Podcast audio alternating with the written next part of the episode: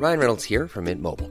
With the price of just about everything going up during inflation, we thought we'd bring our prices down. So to help us, we brought in a reverse auctioneer, which is apparently a thing. Mint Mobile unlimited premium wireless. Ready to get 30, 30, bit to get 30, bit to get 20, 20, 20, bit to get 20, 20, bit to get 15, 15, 15, 15 just 15 bucks a month. So, Give it a try at mintmobile.com slash switch. $45 upfront for three months plus taxes and fees. Promo for new customers for limited time. Unlimited more than 40 gigabytes per month. Slows. Full terms at mintmobile.com. Millions of people have lost weight with personalized plans from Noom, like Evan, who can't stand salads and still lost 50 pounds. Salads, generally, for most people, are the easy button, right? For me, that wasn't an option. I never really was a salad guy. That's just not who I am. But Noom worked for me. Get your personalized plan today at Noom.com. Real Noom user compensated to provide their story. In four weeks, the typical Noom user can expect to lose one to two pounds per week. Individual results may vary. Herzlich willkommen bei Pool Artists.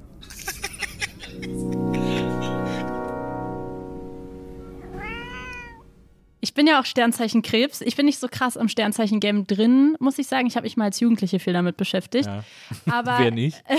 ja, ähm, aber dann halt nie wieder. Also, Ja, weißt ja. du, ich hatte mal so eine Phase, da habe ich so Wissen in mich eingesaugt zu Ja, dem Thema. Und dann, boah, das macht voll Sinn, wie krass, Ja, das ist ja, ja, voll, ja, so, ja, das ist ja genau. voll so, wie ich bin und ja, so. richtig krass. Das, was ich hier google, das ist ja genau ich.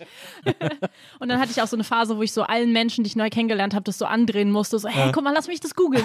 Auch richtig geil, so random Sternzeichen-Seiten irgendwie als Quelle eingeben. Mega gut.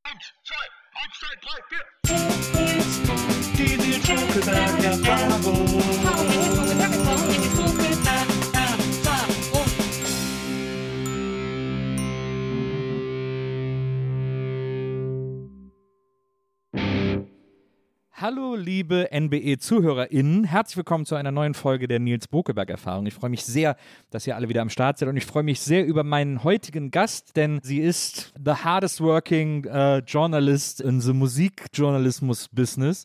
Es ist echt so krass, wie viele verschiedene Dinge sie macht und wie fantastisch sie sie alle macht. Und heute wollen wir sie ein bisschen kennenlernen. Ich freue mich tierisch, dass sie da ist. Herzlich willkommen, Saiva Husmi. Danke, hallo. Hallo. Jetzt habe ich Husmi gesagt, Humsi natürlich. Humsi. Ähm, schön, dass du hier bist. Also das, ich finde das so krass, wenn man sich mit dir beschäftigt. Du machst so viel, dass ich das Gefühl habe, dein Tag hat irgendwie mindestens 48 Stunden. I wish. Hat er leider nicht. Also ich meine, du bist ja äh, bist jetzt, äh, Mitte 20. Mhm. Merkst du jetzt schon langsam, dass du so an die Grenzen deiner Kapazitäten kommst? Geile erste Frage. Und Cyber, wann, wann kommt das Burnout? Also ich arbeite viel tatsächlich, aber ich liebe ja auch das, was ich tue. Und klar gibt es Momente, wo, wo ich schon gemerkt habe, boah, das musst du jetzt mal ein bisschen anders handeln. Aber viel hat tatsächlich mit irgendwie, klingt so blöd, mit Organisationen zu tun und auch irgendwie mit Lernen. Also du hast das ja schon angesprochen. Ich habe schon viele Sachen gemacht, irgendwie einen Fokus setzen und sagen, was will ich eigentlich wirklich machen? Muss ich auf allen Hochzeiten tanzen?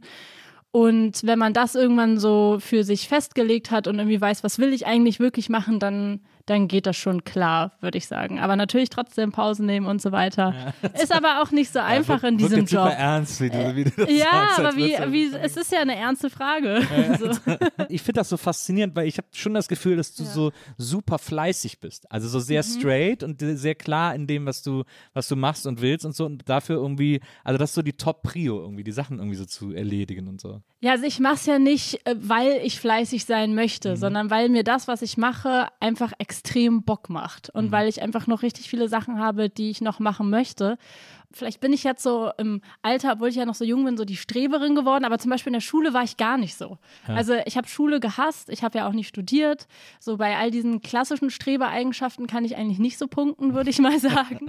Aber ich habe halt zum Beispiel schon neben der Schule immer extrem viele Hobbys gemacht. Ich war in einer ziemlich coolen Schule, wo, also die Schule war nicht besonders, aber da gab es immer Anfang des, äh, zum Beginn des Schuljahres einmal so einen Bogen mit allen AGs, die die Schule für das Jahr anbietet. Und da haben halt wirklich, wenn die Eltern von den SchülerInnen irgendwie coole Fähigkeiten hatten oder selber irgendein cooles Hobby oder was auch immer, dann haben die halt Kurse angeboten. Von Karate bis Rugby bis Musik bis Hip-Hop, Tanz, Theater und so weiter. Und ich glaube, ich habe in den sechs Jahren, das war in der Grundschule, Grundschulzeit, wirklich jeden dieser Kurse ausprobiert. Und ich war schon als Schulkind quasi immer mega busy. Und mein Papa hat immer gesagt, ja, du kannst nicht auf allen Hochzeiten tanzen und du machst viel zu viel.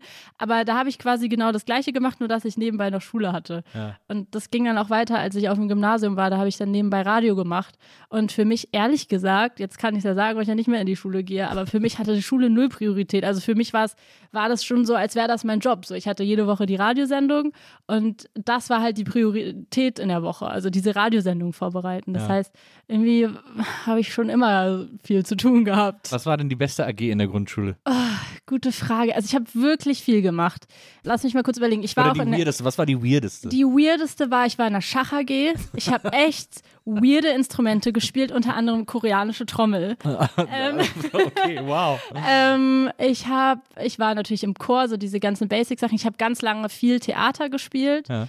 Das habe ich dann auch noch später weitergemacht, war im englischen Theater und hier in Berlin gibt es ja das Ballhaus und habe da echt coole Sachen gemacht. Aber ich glaube, so Schach AG würde ich sagen, war schon weird, aber auch so Sachen, dass ich Rugby gemacht habe oder so oder Karate. Ich habe Karate gemacht, aber parallel auch Ballett und sowas. Und ich war halt in all diesen Sachen mega untalentiert. Ja. Also ich bin so unsportlich und besonders gut tanzen kann ich jetzt auch nicht. Das aber Hip-Hop-Tanz und sowas gab es natürlich auch. Also ja, ich habe alles einmal mitgenommen. Aber, aber wenn man als äh, Grundschüler äh, sportlich nicht so versiert ist und dann so einen Karatekurs macht, da ist es doch super, da gehst du auch nach dem ersten Mal nicht mehr hin. Das ist doch so mega frustrierend. oder? Ja, aber nee, es hat aber Spaß gemacht, weil es war ja nicht Schule, sondern Ja. es war ja was, wo ich selber quasi und ich glaube auch tatsächlich, das hat meine Schule ziemlich gut gemacht und ich würde mir das für alle anderen SchülerInnen in dieser in diesem Land auch wünschen, dass sie diese Möglichkeit bekommen. Du kannst halt so herausfinden, was will ich eigentlich, was bin ich überhaupt für ein Mensch und deswegen wusste ich, glaube ich, auch schon so schnell und so früh, früh was ich überhaupt machen will, weil ich die Möglichkeit hatte, alles auszuprobieren und weil das in meiner Schule auch nicht teuer war. Also ich glaube, das hat teilweise nichts gekostet und die Kurse waren aber echt richtig cool und du musstest dann natürlich den Karateanzug kaufen und alle halbe Jahre hatte cool. mussten meine Eltern erst einen Ballettanzug kaufen und einen Karateanzug und irgendwann haben die auch gesagt, so jetzt reicht's, jetzt musst Dann du dich mal für was entscheiden. Den Schachanzug, bekannterweise. Ja, ich hätte die Frau vom Damengambit werden können, aber und das war, glaube ich, echt cool, um halt so, als Kind weißt du ja noch gar nicht richtig oder auch als Jugendliche, was interessiert mich wirklich, weil das ja in der Schule überhaupt nicht gefördert wird. Und durch diese ganzen AGs und so weiter wurde es halt dann doch irgendwie gefördert, sage ich mal. Oder dadurch konnte ich es halt entdecken. Kannst du noch Schach? Also ich habe, seit ich das Damengambit geguckt habe, so eine Basic Bitch bin ich, habe ich Lust, mal wieder Schach zu spielen. Aber ich war echt schlecht und man konnte so verschiedene Scheine bekommen. Also irgendwie so, das war dann, glaube ich, auch, ich weiß nicht mehr genau, wonach das benannt war, aber es gab dann so die erste Stufe, die zweite, die dritte und so die sechste war dann krass und ich habe nicht mehr die erste geschafft. Ich war auch in der ersten Klasse, muss ich dazu sagen. Ich war in der ersten Klasse in der Schach AG.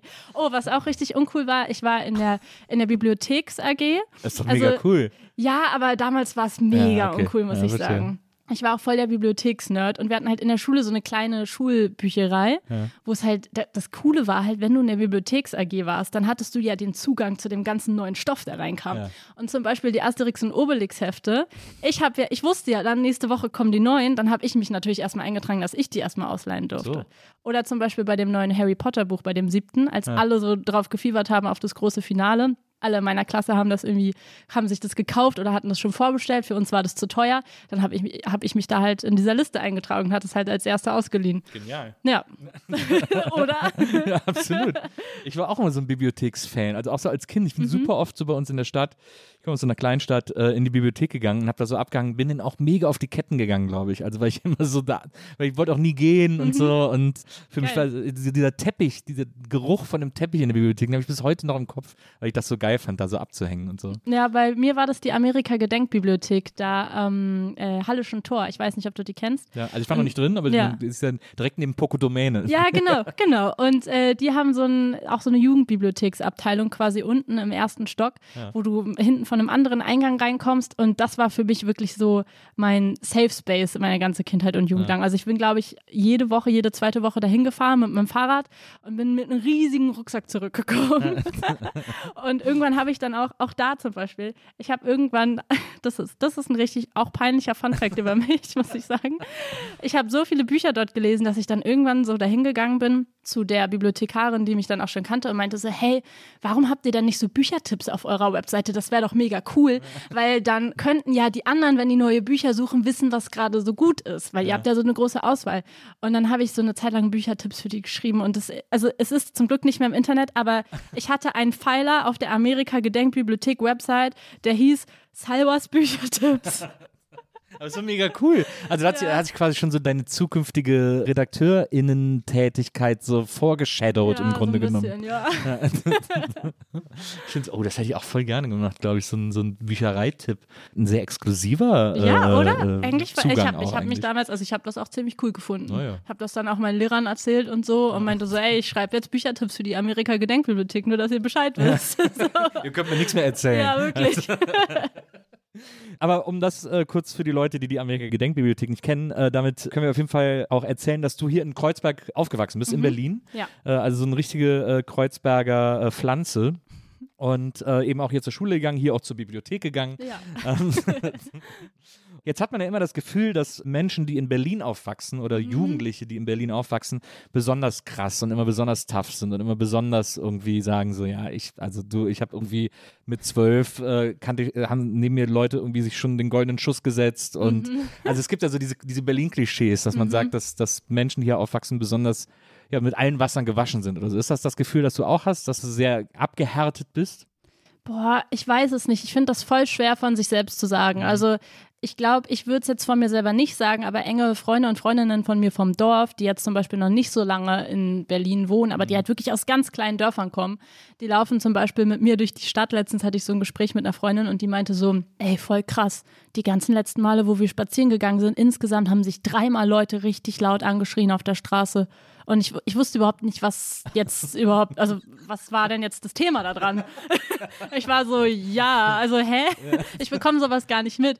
Ich bin dann aber relativ dankbar quasi für diese andere Perspektive auch auf die Stadt, weil ich merke, ich nehme es, für mich ist es sehr selbstverständlich und ähm, durch meine Freundinnen, die eben keine BerlinerInnen sind, kann ich das dann mal durch andere Augen äh, erleben und merke halt, was vielleicht dann doch ein bisschen intens an dieser Stadt ist, was für mich immer komplett normal war. Ich habe das nie hinterfragt, dass man morgens auf dem Schulweg halt Leute auf der Straße liegen sieht oder was auch immer, dass, dass hier sich Leute draußen streiten laut und irgendwie ihre Ehekrisen auf der Straße klären und so weiter. Ähm, deswegen weiß ich jetzt nicht, ob ich besonders tough bin, aber klar, diese Sachen schockieren mich nicht. Ich bin trotzdem sehr dankbar, dass ich hier aufgewachsen bin. Ich meine, ich weiß natürlich nicht, was für ein Mensch wäre ich geworden in einer anderen Stadt, dann wäre ich wahrscheinlich auch happy gewesen oder auf dem Dorf. Aber ähm, gerade auch als Mensch mit Migrationshintergrund und so und mit den Themen, die mich beschäftigen, ich habe ja auch äh, quasi in meiner Arbeit einen großen Fokus auf Feminismus, Rassismus und soziale Ungerechtigkeit und so weiter. Da ist natürlich Berlin eine Stadt, die einen guten Zugang auch dazu schafft und die dir halt auch von Anfang an zeigt, so hey, Realitätsabgleich, sagen wir mal, du wächst arm auf, merkst du ziemlich schnell, dass direkt ein Haus neben dir super reiche Leute leben oder halt auch andersrum. Ja, deswegen weiß ich jetzt nicht, ob ich besonders tough bin. Wirklich so?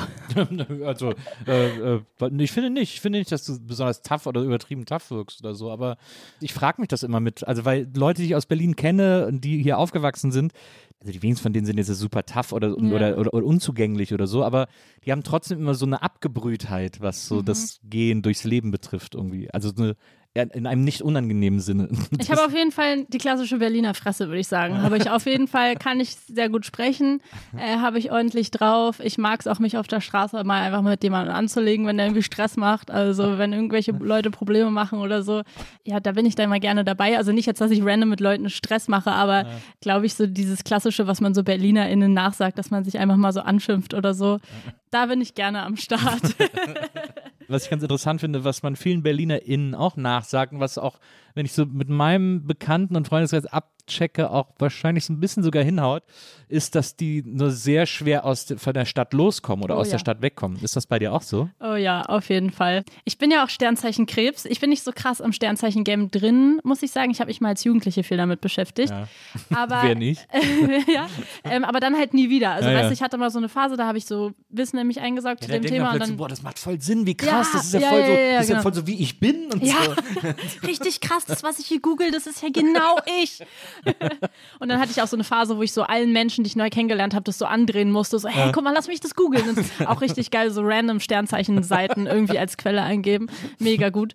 Naja, gut, dass da keine politischen Sachen drin stehen. Ja, das stimmt. Und, äh, aber ich finde tatsächlich, dass der Krebs irgendwie, der passt als Tier irgendwie. Ist das ein Tier? Soll, nee, Ja. als was für ein Tier gilt. Das ist ein Tier. Ah, ja. Dass der Krebs gut symbolisch für mich steht, sage ich mal. Also so dieses, irgendwie seine Schale zu haben und sich gerne Sterne einfach in, in sich selber zu Hause zu sein. Und man sagt ja auch dem Sternzeichen Krebs irgendwie, dass er sehr mütterlich und familienliebend und so heimatbezogen und bla bla bla ist. Und das passt auf jeden Fall für mich. Also so Kreuzberg und Berlin ist halt irgendwie so meine Krebsschale.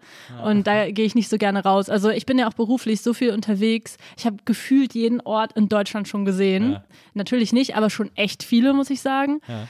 Und das finde ich auch cool an meinem Beruf. Aber ich bin dann froh, wenn es immer wieder nach Berlin zurückgeht, sage ich mal. Ich war jetzt gerade knapp zwei Monate in Köln, habe dort gearbeitet. Ja. Und es war tatsächlich auch das erste Mal, dass ich länger in einer anderen Stadt gewohnt habe. Und das ist ja eigentlich gar nicht lang. Und da denkt man sich auch so, hä, das ist jetzt das erste Mal in deinem Leben. Aber das war cool. Ich glaube, Köln wäre auch so die einzige Stadt, wo ich hinziehen könnte. Ja.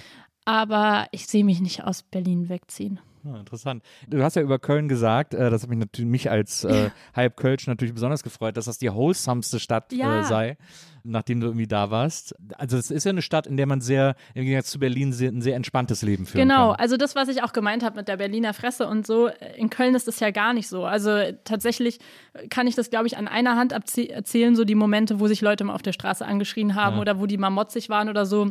Es ist ja so krass, man sitzt in der Bahn und dann fängt einfach so eine Frau so ein Gespräch mit einem an und die will keinen Stress, sondern die ist einfach nett, die will irgendwas Nettes erzählen. Und ganz im Ernst, ich bin dann auch so mit, mit meiner Art, ich habe auch gar keinen Bock, dann ein Gespräch zu führen, weil ich will, ich will dann irgendwie meine Ruhe haben. Aber ich finde es dann trotzdem nett, weil die Kölner sind dann auch so, also wir können jetzt ein Gespräch führen, aber wenn's, wenn ich dich nerve, dann höre ich auch auf. Und irgendwie, ja, man sagt es ja so über die Stadt, aber es ist halt wirklich sehr gesellig und sehr, sehr warmherzig und offen und ähm, ich weiß nicht, ich finde, man kann sich da richtig gut zu Hause fühlen. Und für mich als so Medien-Nerds, sage ich mal, oder auch äh, als eine Person, die diese ganze TV-Branche und so dieses, dieses ganze so Oldschoolige daran und auch an der Radiowelt und so liebt, ist halt Köln für mich einfach so, das ist halt der Ort dafür. Und ich fühle mich dann immer so ein bisschen wie in so einer Serie, so wie bei The Morning Show oder was auch immer, so, weil das nur, dass es natürlich alles äh, das und hässlich ist, aber, aber ich mag so diese ganze ähm, Medienromantik daran. Ich weiß nicht, Ja. ob das so, ob das so Sinn macht. Und ich liebe Kölsch tatsächlich, auch wenn das Die Sprache oder ver- das Getränk? Das Getränk. Ja. Ich liebe Kölsch. Ja, ist auch Ja, lecker. und ich finde geil, dass es so klein ist. Als ich das das erste Mal getrunken habe, dachte ich mir so, das ist genial, Bier in so ein kleines Glas reinzumachen. Das bleibt richtig lange frisch und man kann halt viel mehr davon trinken. Ja. das, das mit dem Frischbleiben ist ja die Idee. Das ist ja obergärig und das wird so schnell schal. Deswegen muss das in so kleinen Gläsern. ja, ist äh, genial. serviert werden, ne? Du musst mal zum Karneval kommen. Nee, da und da hört es halt auf für mich, weißt du? da ist die Grenze. Ich liebe Köln, aber da hört es dann auf. Also Okay, wenn ich auch irgendwann mal in Köl Köln leben sollte, wieder für eine Zeit oder länger oder was auch immer, dann kannst du ziemlich sicher sein, dass ich an dem Tag entweder mich zu Hause einsperre oder halt einfach nach Berlin fahre. Weil da habe ich einfach keinen Bock drauf. Und es tut mir voll leid für alle KölnerInnen, die jetzt dann einem erzählen, wie toll das ist und dass es gar nicht so ist, wie man das im Kopf hat und so. Ist mir egal, das ist einfach nicht mein Ding. Also ich, ich will das einfach nicht. Ich mag nicht Straßen voll mit besoffenen Menschen. Das ist mir viel zu anstrengend. Ja, verstehe. Das äh, lässt sich immer gut aushalten, wenn man selber einer der Besoffenen ist. Ja, ja, glaube ich. Das ist so der Trick dabei. Also ich meine, in Berlin haben wir auch 1. Mai und Karneval Ja, der Karneval Kulturen der und so Kulturen, weiter. genau, ja. Und da war ich natürlich auch, also 1. Mai nicht, aber dann erst später, als ich älter war, durfte ich dann hin. Aber Karneval der Kulturen war auch jedes Jahr voll das Happening. Aber. Bist ja auch da mitten in Kreuzberg. Dann ja, da genau. Schön, äh, auf der, ähm, welche Straße ist das? Da einmal über quer über Mehringdamm. Genau, da Mehringdamm, Genau. da irgendwie sind sie da die Diese Strecke, wo auch immer der Marathon lang geht und und so. Ja, ja. Ja, das, aber das ist halt irgendwie, ich weiß nicht, ich lass mich meine Vorurteile haben. Ja, ne, alles in Ordnung, alles in Ordnung. So- Sollst du sein dir unbenommen. Ja. Du, äh, wie gesagt, bist in, äh, in Berlin aufgewachsen, 96 geboren. Hast ja jetzt gerade eben schon mal erzählt, so Schule, so halb interessant.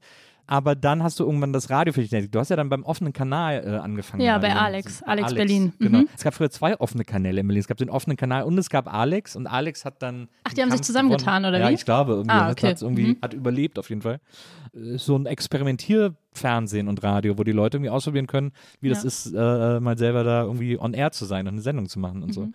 Und da hast du dich dann so als Schülerin mega reingefuchst. Genau, also das ist gesetzlich festgelegt, dass es sowas geben muss. Das ist dann, glaube ich, auch so gemeinsam mit den öffentlich-rechtlichen, dass es dieses Angebot gibt für Bürger und Bürgerinnen. Das hat man auch noch in anderen Städten. Und das ist ziemlich cool, weil man halt einfach sagen kann, so, hey, ich will eine Radiosendung machen und dann kannst du das da einfach machen und dann läuft die auch im Radio. Ist dann halt die Frage, wie viele Leute das hören. ich war halt der krasseste Radionerd überhaupt. Also für mich war das wirklich so, ich bin nach der Schule nach Hause gegangen. Ich hatte so meine Handvoll LieblingsradiomoderatorInnen bei Radio Fritz, die waren auch meine absoluten Vorbilder. Dann habe ich mich hingesetzt und habe Radio wer, gehört. Wer, wer, wen gab's denn da Caro so? Corneli. Natürlich, Äh, Caro. natürlich, äh, die dann ja jahrelang meine Kollegin war. Holger Klein Ja. äh, war wirklich einer der, also ich, war- ich glaube, ohne Caro Corneli und Holger Klein hätte ich nicht angefangen, Radio zu machen. Ah. Ich habe gefühlt jede Sendung von den beiden gehört, aber auch Leute wie Katrin Thüring, Chris Guse, also so, das ist so diese Berliner, sage ich mal, Radio-Legenden-Bubble oder wie auch immer, die alle irgendwie so aus diesem RBB-Umfeld kommen. Und ähm, genau, ich habe mich dann halt zu Hause hingesetzt nach der Schule und wenn ich halt keine Hausaufgaben und nichts zu tun hatte, dann habe ich einfach mich hingesetzt und Radio gehört und auch irgendwie nichts dabei gemacht, irgendwie gezeichnet oder was auch immer. Aber für mich war das dann wirklich wie so ein so etwas, was man macht, sich Radio anhören. Und ich habe das dann auch geliebt, so zu hören, wie haben die jetzt die Songs ineinander gefadet und hätte ich das jetzt besser gemacht und die Moderation zu analysieren. Und so, ich habe einfach für Radio gelebt. So, das war das war einfach mein Ding. Und ich bin aber nie auf die Idee gekommen, dass ich das ja auch machen könnte, weil das war sowas, das findet man cool, so wie wenn man irgendwie Musiker oder eine Musikerin cool findet, aber sich nicht denkt, dass man das selber auch machen kann, weil es so weit weg wirkt. Ja. Ähm, und dann fragt man, also wie kommt man auch zum Radio? So ist ja ein absurder Job irgendwie auf eine Art. Und damals gab es ja auch noch keine Podcasts und so weiter und kein Internet so wie jetzt. Dann habe ich über Ecken, ähm, hat mich Caro Corneli, tatsächlich damals, von der ich halt der größte Fan war, äh, hat mich mal mitgenommen zu einer Radiosendung bei Fritz, die sie, glaube ich, damals am Samstag hatte, die über vier Stunden ging. Und da durfte ich mal zugucken. Und da war ich, glaube ich, zwölf oder so. Oder 13, irgendwie so in dem Alter. Und habe einfach nur so einen Tag lang zugeguckt, wie, wie sie das macht. Und ich war so perplex und fand das so krass. Und ich bin nach Hause gekommen und meinte so, ist mir egal wie, wie, aber ich muss Radio machen, weil ich das so einfach so krass fand. Ja. Dann war das ab dem Moment mein Wunsch und dann wusste ich, ich will das machen. Ich wusste nur nicht so ganz, wie man zum Radio kommt. Und dann habe ich halt irgendwann über Ecken wurde mir das mal empfohlen, dass es halt diesen offenen Kanal gibt. Und die hatten immer eine Schülerradiosendung am Freitag, die gibt es, glaube ich, immer noch. Und da habe ich dann immer eine Stunde Radio gemacht mit anderen jungen Menschen, die da Radio gemacht haben. Ja. Was, war- was war das für eine Radiosendung? War das Ich so? habe ich hab tatsächlich letztens wieder alte Ausschnitte geschickt bekommen. Wir haben alles gemacht. Also wir hatten natürlich Musiksendungen. Wir haben auch mal Leute interviewt, Künstlerinnen, die wir cool fanden. Wir hatten damals zum Beispiel hier, hier die Musikerin Larry zu Gast. Ja. So Leute. Ähm, Holger Klein war dann auch irgendwann mal zu Ah, ja. Gast, den haben wir dann eingeladen. Oder wir hatten auch mal eine Harry Potter Sendung, also so, wo wir dann nur darüber erzählt haben. Ich weiß gar nicht genau, was wir da gemacht haben, so über Harry Potter geredet haben, I don't know. Und ähm, also Kind, wir waren ja Kinder, ne? Ähm, so 16 Jahre alt, so was beschäftigt dich da? Musik und Harry Potter. Und dann gab es aber auch so Sachen wie zum Beispiel die Republika, die hatte ja immer die Media Convention. Und dann haben wir auch mal einen Tag von dort aus gesendet und von dort aus live übertragen und Interviews geführt und so. Und das war echt richtig cool, weil wir hatten diese Spielwiese und wir konnten eigentlich machen, was wir wollen und was uns interessiert hat. Darüber konnten wir halt eine Sendung machen für eine Stunde. Und ich habe das damals einfach auch schon viel zu ernst genommen, weil ich so voll den hohen Anspruch an mich hatte und ich wollte ja Radiomoderatorin werden und habe mir dann auch immer voll schon so eine Woche vorher Gedanken gemacht, wie schreibe ich die Moderation, wie mache ich das. Und das ist voll witzig, weil letztens wurden mir, wie gesagt, so Ausschnitte geschickt und ich war so witzig, man erkennt mich schon so voll. Ja, ah, krass. Und äh, es war auch gar nicht so mega schlecht, muss ich sagen. Ah, das ist ja cool. Ich habe zuletzt, ich habe zuletzt einen alten Ausschnitt von mir auf YouTube entdeckt, Ja. äh, wie ich bei, ich war bei Viva früher, Mhm. irgendwie 95 oder so, und wie ich da ein Interview geführt habe. Da war ich 17, also ich habe mit 17 angefangen. Mhm. Geil. Ähm, und habe ein Interview mit Jazzkantine geführt, Smudo und die Jazzkantine, Mhm. die gerade das erste Album raus hatten. Smudo war halt so ein Kumpel und so. Und ich habe das zuletzt gesehen und gedacht, wow, wenn ich das heute sehen würde, würde ich mich so krass hassen. Es ist wirklich so grottig geführtes Interview, so Ja. schlimm. Aber du warst ja 17. Ja, ich war 17 und es war natürlich so ein bisschen so Style und so, yeah, wir sind alle Kumpels und so bla bla. Mhm. Ja, klar. Mhm. äh, Ich versuche jetzt hier super cool zu sein und so. Aber ich würde heute würde ich mir eine Backpfeife dafür geben. Und das ist aber noch online. ja, ja, das ist auf YouTube, habe ich das zuletzt äh, entdeckt. Das ist sehr, sehr seltsam. Aber deswegen äh, ist das ja schön, dass dir deine alten Ausschnitte noch gefallen. Dass Ja, also die sind zum Glück nicht mehr im Internet, da bin ich auch froh drüber. Aber ich habe die auf meinem Laptop. Und das finde ich eigentlich ganz cool. Also ich finde das irgendwie schön, weil ich habe jetzt nicht so mega viele Fotos aus der Zeit oder Videomaterial oder so, weil da gab es ja noch kein Instagram oder sowas. Und das ist auch nicht mehr die Zeit gewesen, wo Eltern irgendwie von einem so mit der Kamera Fotos machen. Das heißt, irgendwie ist so diese, diese Zeit gar nicht so mega gut dokumentiert, aber halt in sowas, also zum Beispiel in Radiosendungen. Und das finde ich irgendwie ganz schön. Da werde ich mich bestimmt irgendwann, wenn ich alt bin, mal drüber freuen. ja, ja, voll gut.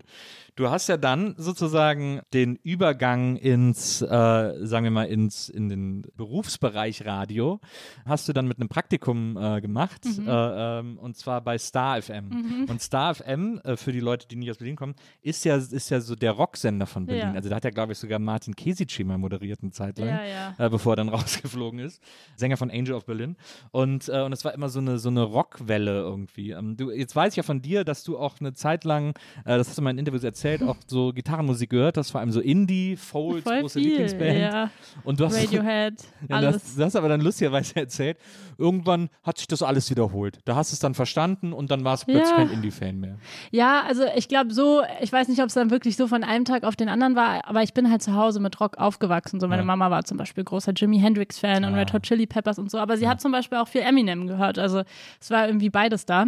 Also Ist quasi. auch so ein bisschen Same Energy im Grunde genommen. Ja, auf eine Art schon. Ja. Äh, Rage Against the Machine und diese ganzen Sachen, so richtige Rock-Klassiker, wie Mhm. sie jetzt bei so einem Radiosender wie Star FM laufen, liefen bei uns eher weniger, aber die habe ich dann irgendwann so für mich entdeckt und ich glaube, ich hatte so eine kleine so Indie-Rock, so Post-Punk-Phase, irgendwie so alles zusammen. Es ging, glaube ich, so los mit eher so Rock und dann Classic Rock und dann irgendwann wurde es Indie und irgendwann wurde es Post-Punk. Und äh, dann wurde es irgendwann immer poppiger. Und ja, ich weiß nicht, ich habe an der Zeit auch Gitarre gespielt, weil natürlich ich ähm, alle Hobbys der Welt, die man haben konnte, hatte. Ich habe E-Gitarre gespielt auch dann irgendwann. Auch nicht mega schlecht, aber auch nicht mega gut.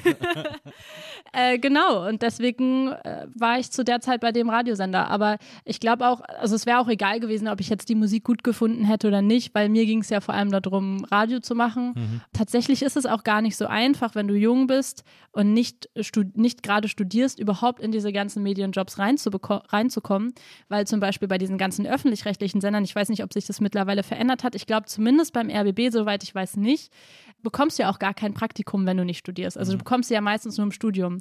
Das, Das ist so heißt, bescheuert eigentlich. Es ist so bescheuert und das macht ja auch deutlich, wie elitär diese ganze Volo-Journalismus, Volo-Bubble und diese ganzen. Volontariatsschulen und wie es alles heißt. Also ich finde es ja. toll, dass es das gibt, aber sorry, also die, dass du da überhaupt reinkommst, ähm, zum Beispiel als Person, die gar nicht äh, studieren konnte oder was auch immer. Also da gibt es ja. tausende, tausende Gründe, warum Leute da nicht reinkommen.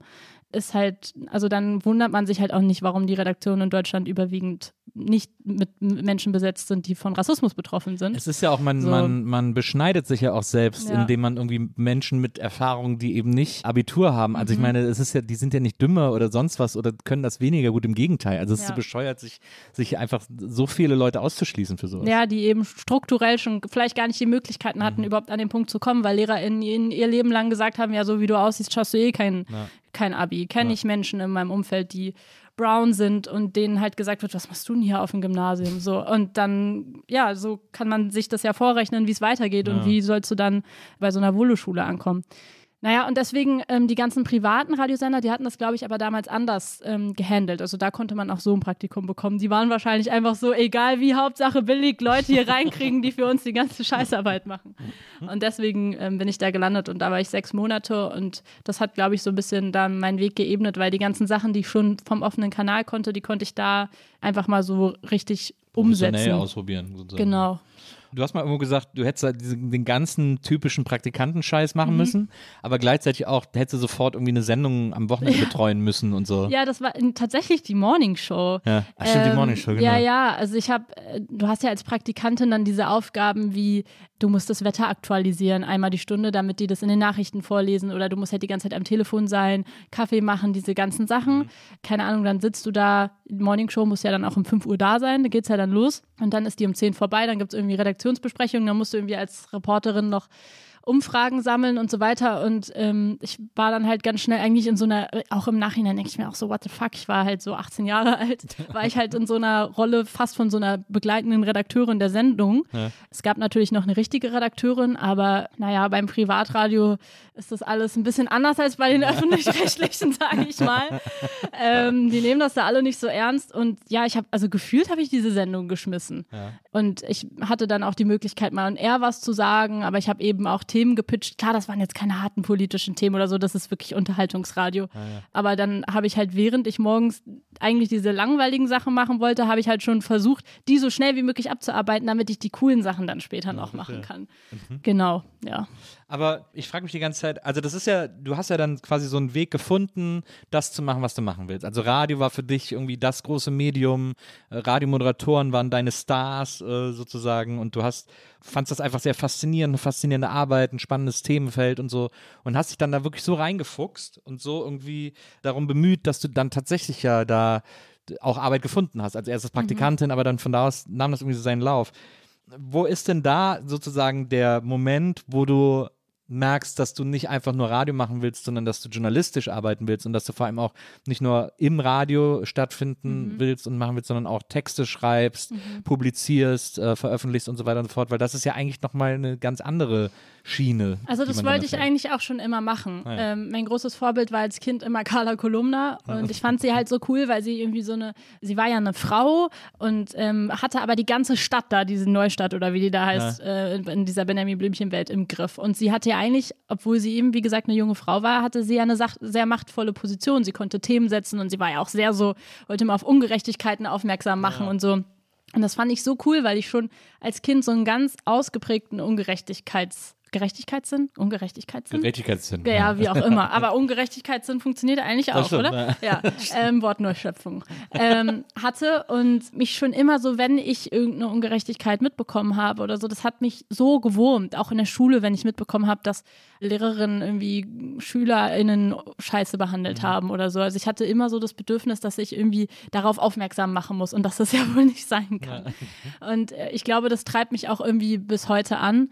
Und so ist das dann, glaube ich, auch entstanden. Also ich habe als Jugendliche schon mega viel geschrieben. Ah, ja. Ich habe irgendwann einfach mal so ein, ist natürlich kein richtiges Buch gewesen, aber ich habe ein Buch geschrieben. Auch mit eigentlich echt einer ganz guten Story, muss ich sagen. Es ging um den Zweiten Weltkrieg. Okay, wow. Ähm, und da dachte ich dann auch, dass ich jetzt so ein richtiges Buch schreibe und habe das dann auch an Verlege geschickt und so, keine Ahnung.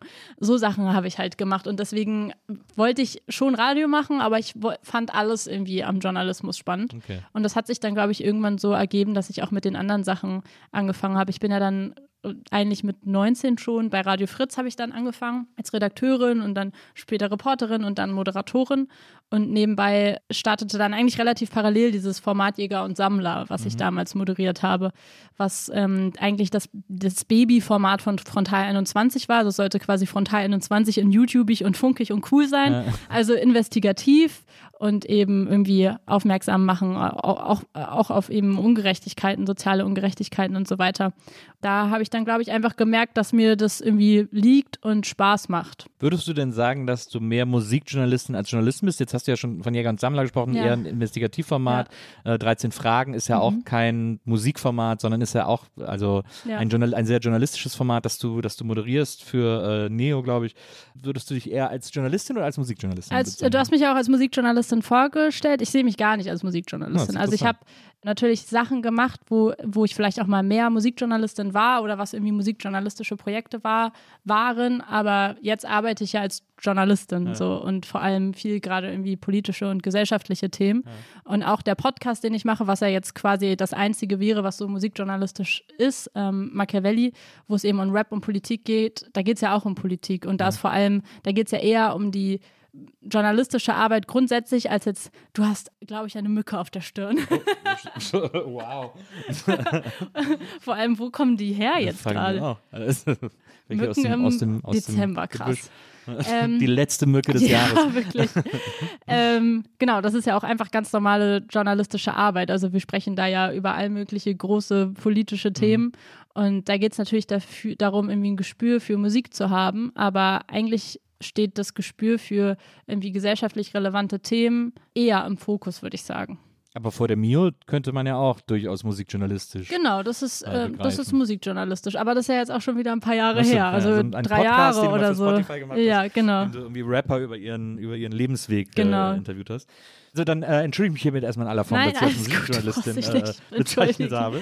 Ähm, Das, ist ja keine Beleidigung, oder? Nee, nee, das so. stimmt, ja, das stimmt. Aber ich finde es so interessant, weil ich habe so viele Interviews mit dir gelesen, Mhm. wo du dich sozusagen immer für Musikjournalismus auch rechtfertigen Ja. musstest irgendwie so. Das ist doch so Wie bisschen, meinst du rechtfertigen? Ja, weil so viele haben zu dir gesagt, ja, du bist, äh, du bist eine große Hip-Hop-Journalistin, du kennst dich halt mit Hip-Hop aus, das ist Mhm. Ja. so sehr dein, dein Lieblingsgebiet, aber man kann doch Hip-Hop gar nicht, das ist doch ganz schlimm und so und das ist doch super sexistisch und äh, äh, wieso, wie, wie kannst du Hip-Hop verteidigen, wenn du gleichzeitig Feministin bist? Mhm. Also ich habe ganz viele Interviews gesehen und gelesen, wo du dich wirklich, wo, wo, du dich für sowas immer rechtfertigen musstest. Ja, weil Leute halt nicht verstehen, aber das hat sich in den letzten Jahren auch ähm, geändert, warum man sich als Frau überhaupt mit, für so ein Genre interessiert.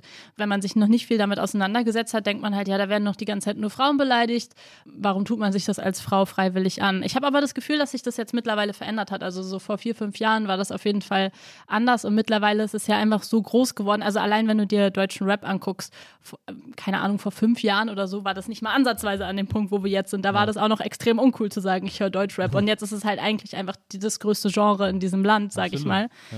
Und ich glaube, das haben Menschen einfach nicht verstanden, aber ich weiß gar nicht, ob es so viel wirklich auch mit Rap zu tun hat, als auch damit, dass Leute so Themen wie Feminismus einfach noch nicht so richtig zu 100 Prozent durchblicken. Also ich glaube, das spielt dann da auch eine große Rolle und dass es eben auch viele Frauen gibt, die im Rap wie, keine Ahnung, jetzt eine Cardi B oder Megan Thee Stallion oder in Deutschland eine Shirin David, Sixten und so weiter, die eben politische Texte rappen und die super selbstermächtigend sind für viele andere Frauen und denen irgendwie eine Plattform geben für ihre Geschichten, für ihre Probleme, für strukturellen Sexismus oder auch Rassismus und so weiter. Das ist, glaube ich, ist vielen Leuten noch nicht so bewusst und dann verstehe ich auch, dass da so ein Fragezeichen entsteht. Ja. Wie steht es denn um Rap in Deutschland?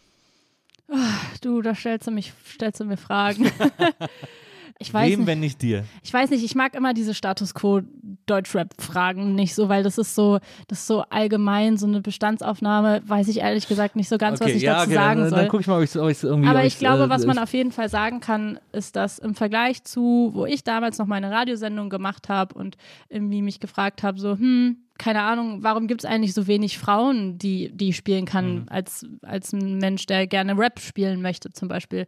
Da habe ich dann damals recherchiert und habe überlegt, es muss doch welche geben. Also ich dachte einfach, ich habe nicht genug Ahnung. Und dann habe ich gegoogelt und gegoogelt und Leute gefragt, die ich kannte und habe halt gemerkt, es gibt irgendwie vier gefühlt. Und zwei davon rappen nicht gut. ähm, und, und die anderen sind mir irgendwie zu oldschool und holen mich in dieser, in, in meinem Alter gar nicht mehr so richtig ab. Und dann kam irgendwann Sixten mit Juju und Nora und die haben, glaube ich, vielen anderen, die jetzt da sind, irgendwie die Türen geöffnet und den Weg Ja. geebnet. Und da ist, da würde ich sagen, da gibt es eine große Entwicklung. Alleine dadurch, dass man jetzt viele Frauen hat, die erfolgreich rappen und dass man auch merkt, dass viele Junge nachkommen. Aber auch, dass man mittlerweile eine Rapperin hat wie Bad Moms J, die sich outet als queer. Das war, das gab es auch vorher Mhm. nicht. Und auch grundsätzlich finde ich gut, dass sich das Genre mehr geöffnet hat zu, zum Poppigen, weil ich liebe Pop. Hier steht ja auch ein äh, Foto von Dua Lipa auf Ja. dem Tisch. Ja, extra für dich. Wir wollen, dass es dir, äh, also wir fragen ja immer unsere, unsere Gästinnen, was sie für Snacks haben wollen. Bei dir äh, gab es Cola und ein Bounty Ja. äh, äh, als Wunsch. Und dann wollen wir natürlich auch, dass unsere Gäste sich wohlfühlen und überlegen immer, wer könnte so eine Inspiration oder ein Vorbild unserer Gäste sein. Und da sind wir bei dir natürlich ganz oft und viel auf Dua Lipa gestoßen. Geil. Ja. Weil du, auch, Richtig, richtig nice. du hast auch gesagt, in deinem vierten Leben wärst du ihre Assistentin. Hast du das gesagt? Ja. Warum? ja, vor allem frage ich mich, was ist denn in den anderen dreien? Also sagen wir mal, das erste ist das jetzige. Ja. Was ist dann noch mit den zwei Weiß dazwischen? ich ja auch nicht. Was habe ich mir da, da, was habe ich denn da alles geplant gehabt Ja, in also meinem anderen wirklich. Leben? Das ist Menge Ey, ich weiß es auch nicht. Aber ich meine, ich hatte ja wirklich viele Leidenschaften, deswegen ich hätte viel machen können. Es gab immer mal wieder so, so Zeiten, wo ich so dachte, ich hätte halt gern was Hand, also ich meine, Journalismus ist handwerklich, aber nicht so im Sinne, dass du danach was hast, also dass du sowas schaffst, sowas Mhm. Richtiges, sondern wir schaffen ja immer nur so Gedanken und so Luft. Weißt du, also so ein YouTube-Video, ja cool, das ist halt nichts, was man anfassen kann. Also vielleicht irgendwie sowas, aber Hast du, hast du manchmal auch so einen Anflug von so einem Imposter-Syndrom, weil man ja sozusagen, gerade wenn man so journalistisch arbeitet oder so, man ja in seltenen Fällen jetzt an eine Journalismusschule gegangen ist, wo man sich dann so ein Journalismusdiplom an die Wand hängt, sondern das ist ja sehr viel Learning by Doing, weil es anders gar nicht geht. Also Ja. weil die Dinge, Interview-Skills und so weiter, kann man halt nicht irgendwie äh, lernen, wenn sie einmal in einem vorträgt, sondern das muss man halt einfach für sich selber rausfinden über die Jahre. Und hast du dadurch manchmal das Gefühl, dass es irgendwie, dass es so, so was Undefiniertes ist, beruflich? weil ich nicht an der Journalismusschule war oder Ja, oder weil es nicht, weil es quasi, weil man da so, so reinwächst und weil es so. nicht so den einen Moment gibt, wo man sich so für so einen Beruf entscheidet, Ja. wenn man irgendwie so Bäcker ist oder so, dann hat man halt irgendwann seine eigene Bäckerei oder keine Mhm. Ahnung, aber, aber bei, bei solchen Sachen, bei so Medienjobs äh, größtenteils, ist, rutscht man irgendwie rein. Also Imposter definitiv immer mal wieder ja, aber ich weiß jetzt gar nicht, also ich glaube, die Frage habe ich mir noch nicht so oft gestellt. Vielleicht früher mehr, aber ähm, ich mach's ja und es funktioniert ja und es ist ja ein Job. Und ich glaube, ich habe auch einfach gemerkt jetzt in den letzten Jahren immer mehr, wie wichtig dieser Beruf auch ist. Auch wenn man sich manchmal denkt, what the fuck, das ist äh, mein Job ist es jetzt irgendwo hinzugehen, um vor einer Kamera was zu reden oder dass wir jetzt hier sitzen, das ist Arbeit, das ist ja auch absurd irgendwie. Aber trotzdem darf man, also ich finde auch diese Einstellung wenn man die zu sehr verinnerlicht, auch nicht wirklich gesund, weil dann, dann redet man sich ja immer nur ein, es wäre nur ein Spaßjob. Und ähm, natürlich bin ich sehr dankbar, dass ich diesen Job machen kann und dass es so gut läuft und so, dass ich mich da irgendwie verwirklichen kann und Themen setzen kann. Aber andererseits ist es arbeite ich auch hart und viel und es ist auch anstrengend und auch vor einer Kamera lange stehen, auch wenn es blöd klingt, ist anstrengend. ähm, und deswegen finde ich es auch da irgendwie wichtig, sich so da psychologisch nicht selbst quasi in so eine Falle laufen zu lassen, sich zu sagen, ach, das ist doch alles nur Spaß und das ist Luft und nix, was du hier machst. Weißt du, wie ich meine? Und äh, gerade in diesen Zeiten jetzt gerade merkt man irgendwie, wie wichtig das ist, dass, dass man irgendwie gute Formate hat, die zur Meinungsbildung anregen, die aufklären, dass auch Themen von jungen Menschen und äh, andere Realitäten, die sonst vielleicht im Journalismus weniger abgebildet werden, dass all das irgendwie stattfindet. Das heißt, ich finde, es ist schon ein sehr wichtiger Job. Wichtig ist der äh, zweifelsfrei. Also da, das ist auf jeden Fall klar. Du machst ja, du moderierst ja auch bei Fritz, also das ist ja dann gerade Ja, eben nicht mehr. Seit Äh, diesem nicht mehr? Sommer nicht mehr. Oh. Ich habe fünf Jahre dort moderiert, aber diesen Sommer aufgehört. Ach, hast du eigentlich jemals Blue Moon gemacht? Ein, zweimal, Ah, glaube ich, aber nicht so längerfristig. Aber Blue Moon ist ja diese Abends-Talkshow die- ja, quasi, genau. genau. über zwei, drei Stunden. Die habe ich sehr, sehr viel gehört. Die ist ja dann auch immer bei den, ab irgendeinem Jahr, ich weiß nicht wann das war, haben die das dann mit allen jungen Wellen in ganz Deutschland zur der Late Night, nee, Late Line, Genau. ich will mal Late Night sagen, zur Late Line gemacht quasi. Und das war dann cool, weil wenn wir im Sommer irgendwie an der Ostsee waren oder so mit meiner Familie im Urlaub, dann konnte man an einem Tag, ich glaube, es war Mittwoch oder Donnerstag, das haben sich die Wellen dann immer aufgeteilt, konnte man dann abends Late Line hören. Und es lief dann aber nur bei einem Tag an, äh, bei Enjoy. Und das war dann geil, weil da hatte man ja noch kein Internet so von unterwegs und ich konnte ja dann kein Fritz hören zum Beispiel, wenn ich im Urlaub war. Das war dann der eine Abend, wo ich die ganze Woche drauf hingefiebert habe. Ja. Die Late Line haben sie jetzt abgesetzt, aber äh, Blue Moon gibt's noch. Also Mhm. Blue Moon ist, gibt's noch, Ja, ja, mhm. genau. Irgendwie so sehr streng aufgeteilt. Aber das, ich höre das gerade immer zum Einschlafen. Ich höre mich gerade durch so tausend Folgen von Blue Moon oder so, die irgendwie alle auf Spotify sind, weil es ein perfektes Einschlafprogramm ist. Und das siehst ist, du, mittlerweile sind die auf Spotify. Also Naja. Früher, das war auch, da musste man so ASS-Feeds und sowas abonnieren, dass man das überhaupt hören konnte. Und das war dann auch nicht mehr auf der Website von, von den Sendern selber, sondern da musstest du halt wirklich diese Feeds abonnieren. Das waren ja quasi die Babys vom Podcast. Ja. Und ich weiß noch, Holger Klein hatte damals schon sein, seine Podcasts, die er jetzt immer noch macht. Ähm, Vrind, wer redet ist nicht tot, heißt, glaube ich, diese Reihe, unter der er dann verschiedene gibt's Podcasts ja macht. so ganz viele Vrind-Ableger Genau, auch. Und so, ja. Und das konnte man damals auch schon über einen ASS-Feed abonnieren. Das war, glaube ich, keine Ahnung, vor zehn Jahren oder wann auch immer. Also da gab es halt, oder länger her, ich weiß es nicht mehr. Ja, damit habe ich irgendwie schon mit 14 Podcasts gehört, aber es waren halt noch keine richtigen Podcasts und niemand wäre auf die Idee gekommen, das irgendwo richtig hochzuladen, weil warum? Braucht man denn nicht beim öffentlich-rechtlichen Internet? Hä, nein. warum? Ja, Holgi war da ein extremer Pionier, muss man sagen, Voll, äh, was, was ja. Podcasten in Deutschland betrifft. Da gehört er zu dieser, dieser Gang um Tim Pritloff und so, die, Mhm. das, die das in Deutschland irgendwie so gestartet haben. Also deswegen Respect the Architect, wie man Ja, immer so schön sagt. ja. Äh, das auf jeden Fall. Aber äh, wenn du jetzt nicht mehr bei Fritz bist, ähm, weil du jetzt, weil, du 7000 andere Sachen machst, also es war dann zeitlich einfach nicht mehr bei. Ziemlich genau 7000, wenn ich nochmal kurz nachrechne, ja. was du im Moment machst, das finde ich auch so irgendwie so cool, äh, ist, dass du dir denkst, ich, geh ich mache jetzt einfach mal bei jeder ZDF-Sendung mit. Also, ich finde es so krass, wie du, oder im ZDF Neo oder im Ja. ZDF, also machst eben 13 Fragen, moderierst Ja. im Wechsel mit äh, Jo Schück. Mhm. Dann äh, habe ich äh, gesehen, du bist jetzt äh, oder du bist Ensemblemitglied bei äh, Tommy Schmidt, bei Studio Schmidt. Dann habe ich dich gesehen in der Sendung von MIT. Da war ich, das war ein Gastauftritt. Okay, ja, stimmt, Ja. da hast du sogar Cross-Promo als, Ja, als, als Cross-Promo. Symbol, äh, ein, ein X äh, gezeigt. Aber ist ja auch so, ZDF ist ja alles Ja. Senderfamilie. Ja. Und jetzt frage ich natürlich, was sind so die nächsten Sendungen, in denen du äh, Gastauftritte geplant hast? Also Das heute Journal. Wetten das. Äh? Heute Journal wäre wär schon mega. Äh, ich war letztens das erste Mal beim ZDF in Mainz, weil für mich war es irgendwie immer eher Berlin und, und Köln. Und da war ich im Heute-Journal-Studio. Und das war so, ich war so aufgeregt. Und ich dachte mir so, oh mein Gott, das sind einfach, das ist gerade dieses Studio, wo hier ganz casual Marietta Slomka zum Pult läuft, weil ja. die jetzt die Sendung moderiert. Ja. Das, war, das war ein richtig magischer Moment für mich. Obwohl das Gebäude dort, dieses ZDF-Gebäude da Mainz, das ist ja auf dem Berg, das ist ja wirklich super hässlich, muss man sagen. Was, es gab mal eine Zeit, da war das sehr modern. Das war ja. bestimmt damals irgendwann mal vor vielen Jahren modern. Aber es ist ja wirklich, ja. Mainz ist ja so, ist ja jetzt keine Riesenstadt. Nee. Und es ist ja wirklich, die Stadt ist ja im Grunde genommen die gehört ja dem ZDF, im, im Würgegriff Ja, das haben ZDF. die auch gekauft. Ja. Das ist die ZDF-Stadt. ja, äh, ich musste gerade dran denken, wo ich das erste Mal beim ZDF war, weil du jetzt das gerade mit dem ZDF so angesprochen hast. Ich glaube, das haben viele gar nicht so auf dem Schirm, aber wie gesagt, Jäger und Sammler, das erste große Format, was ich moderiert mhm. habe, was ich auch über drei Jahre moderiert habe und was, glaube ich, für mich voll meinen Weg geebnet hat, das war ja auch schon ein ZDF-Format. Mhm. Und damals waren wir halt beim ZDF in Berlin bei Frontal 21 und Ilka Brecht war quasi meine Chefin. Und somit finde ich das voll schön, dass der Weg so weitergeht und quasi von diesem kleinen Funkformat, dass es jetzt zu 13 Fragen geht. Und ich war schon immer ein ZDF-Kind. Deswegen bin ich voll froh, dass ich da jetzt gerade so viele coole Sachen machen kann.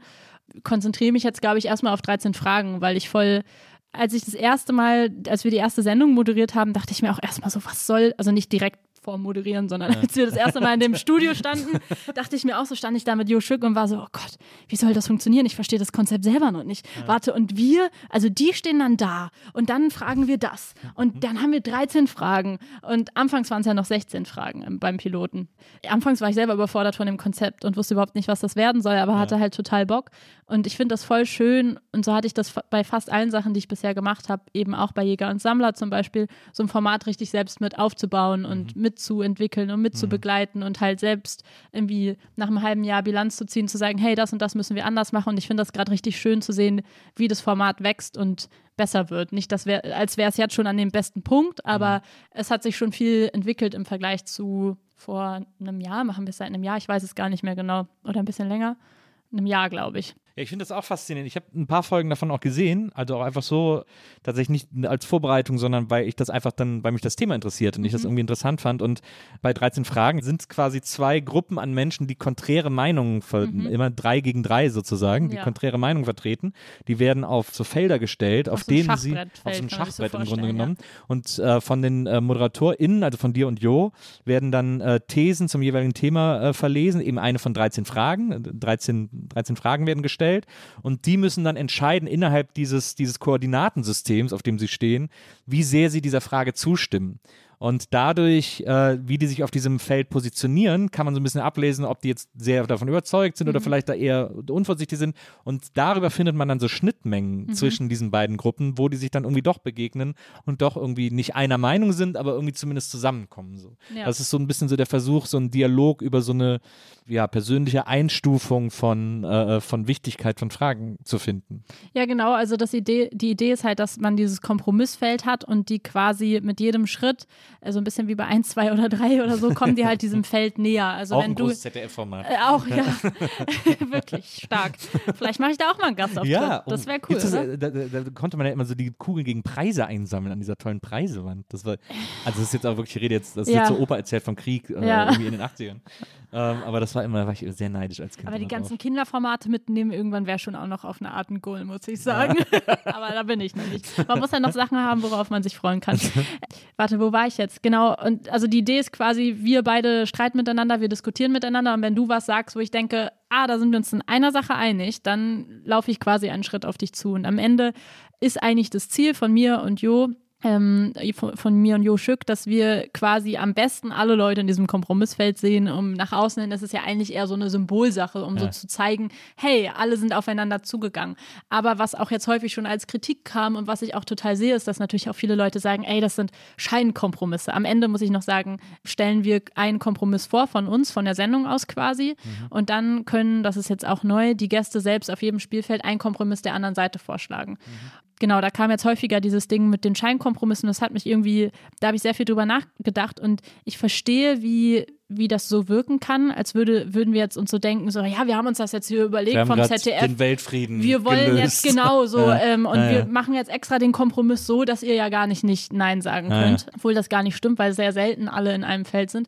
Aber mir geht es tatsächlich eher um das Symbolische. Ich finde es überhaupt nicht schlimm, wenn die Leute am Ende nicht im Feld sind und das ist ja auch kein Muss. Ist, die werden dann auch nicht nie wieder eingeladen oder die Folge nicht veröffentlicht oder so, sondern das ist ja auch häufig einfach so.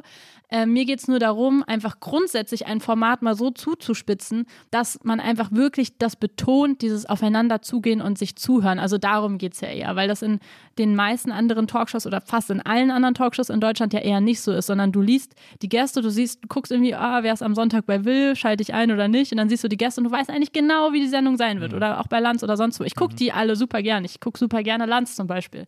Aber Warst, du da, häufig. warst du da schon zu Gast bei Lanz? nee. Nee.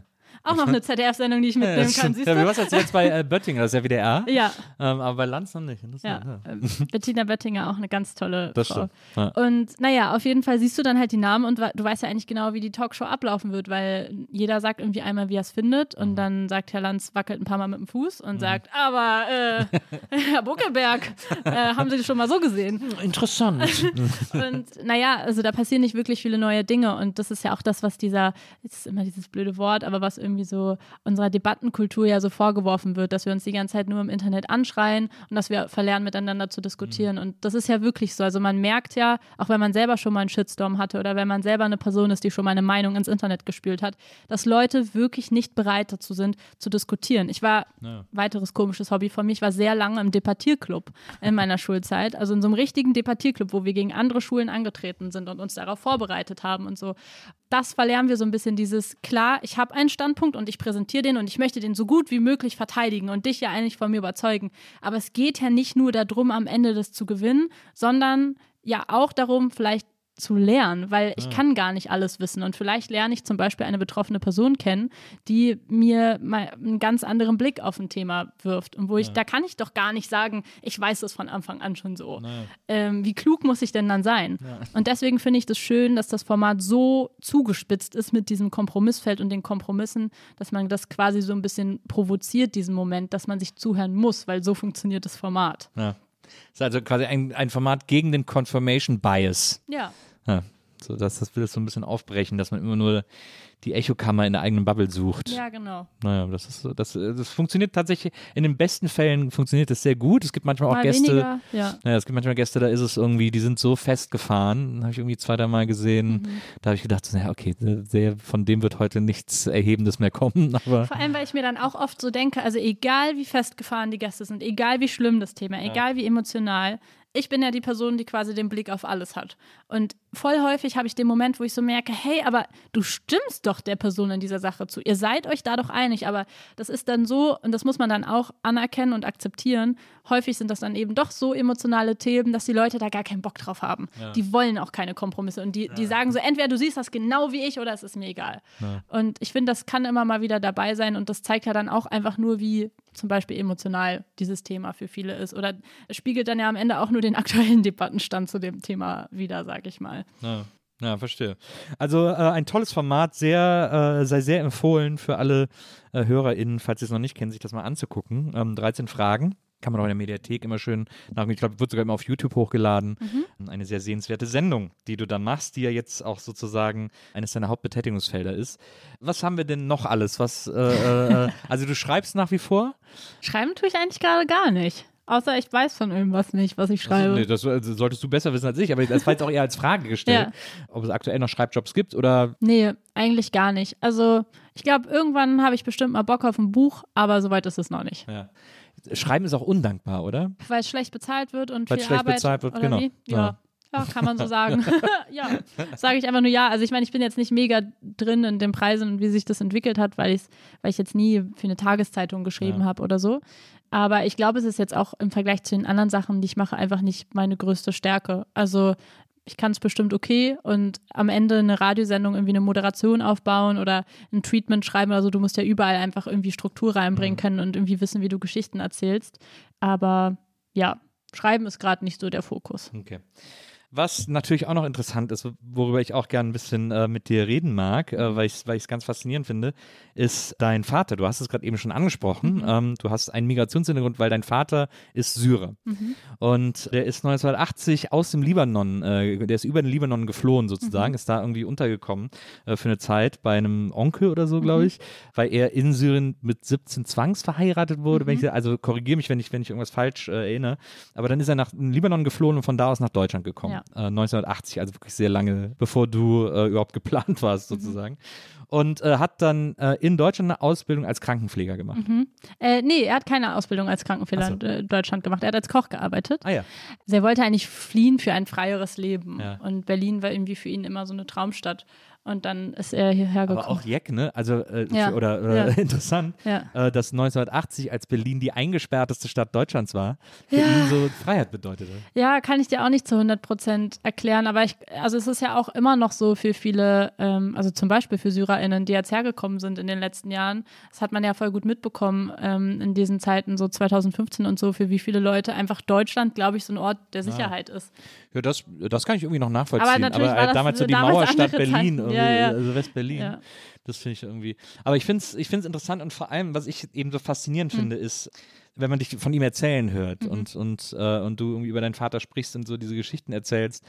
Du hast auch mal in einem Interview erzählt, dass es äh, für dich, dass es dir das Herz bricht, dass du niemals das Aleppo wirst sehen Mhm. können, in dem dein Vater aufgewachsen ist, das, von dem dein Vater dir vor allem erzählt hat. Ja. Jetzt äh, ist die Krise in Syrien ja schon relativ früh losgegangen. Also du hast diese Stadt quasi immer erzählt bekommen, aber auch immer die in Krisenzeiten sehen müssen, Mhm. sozusagen.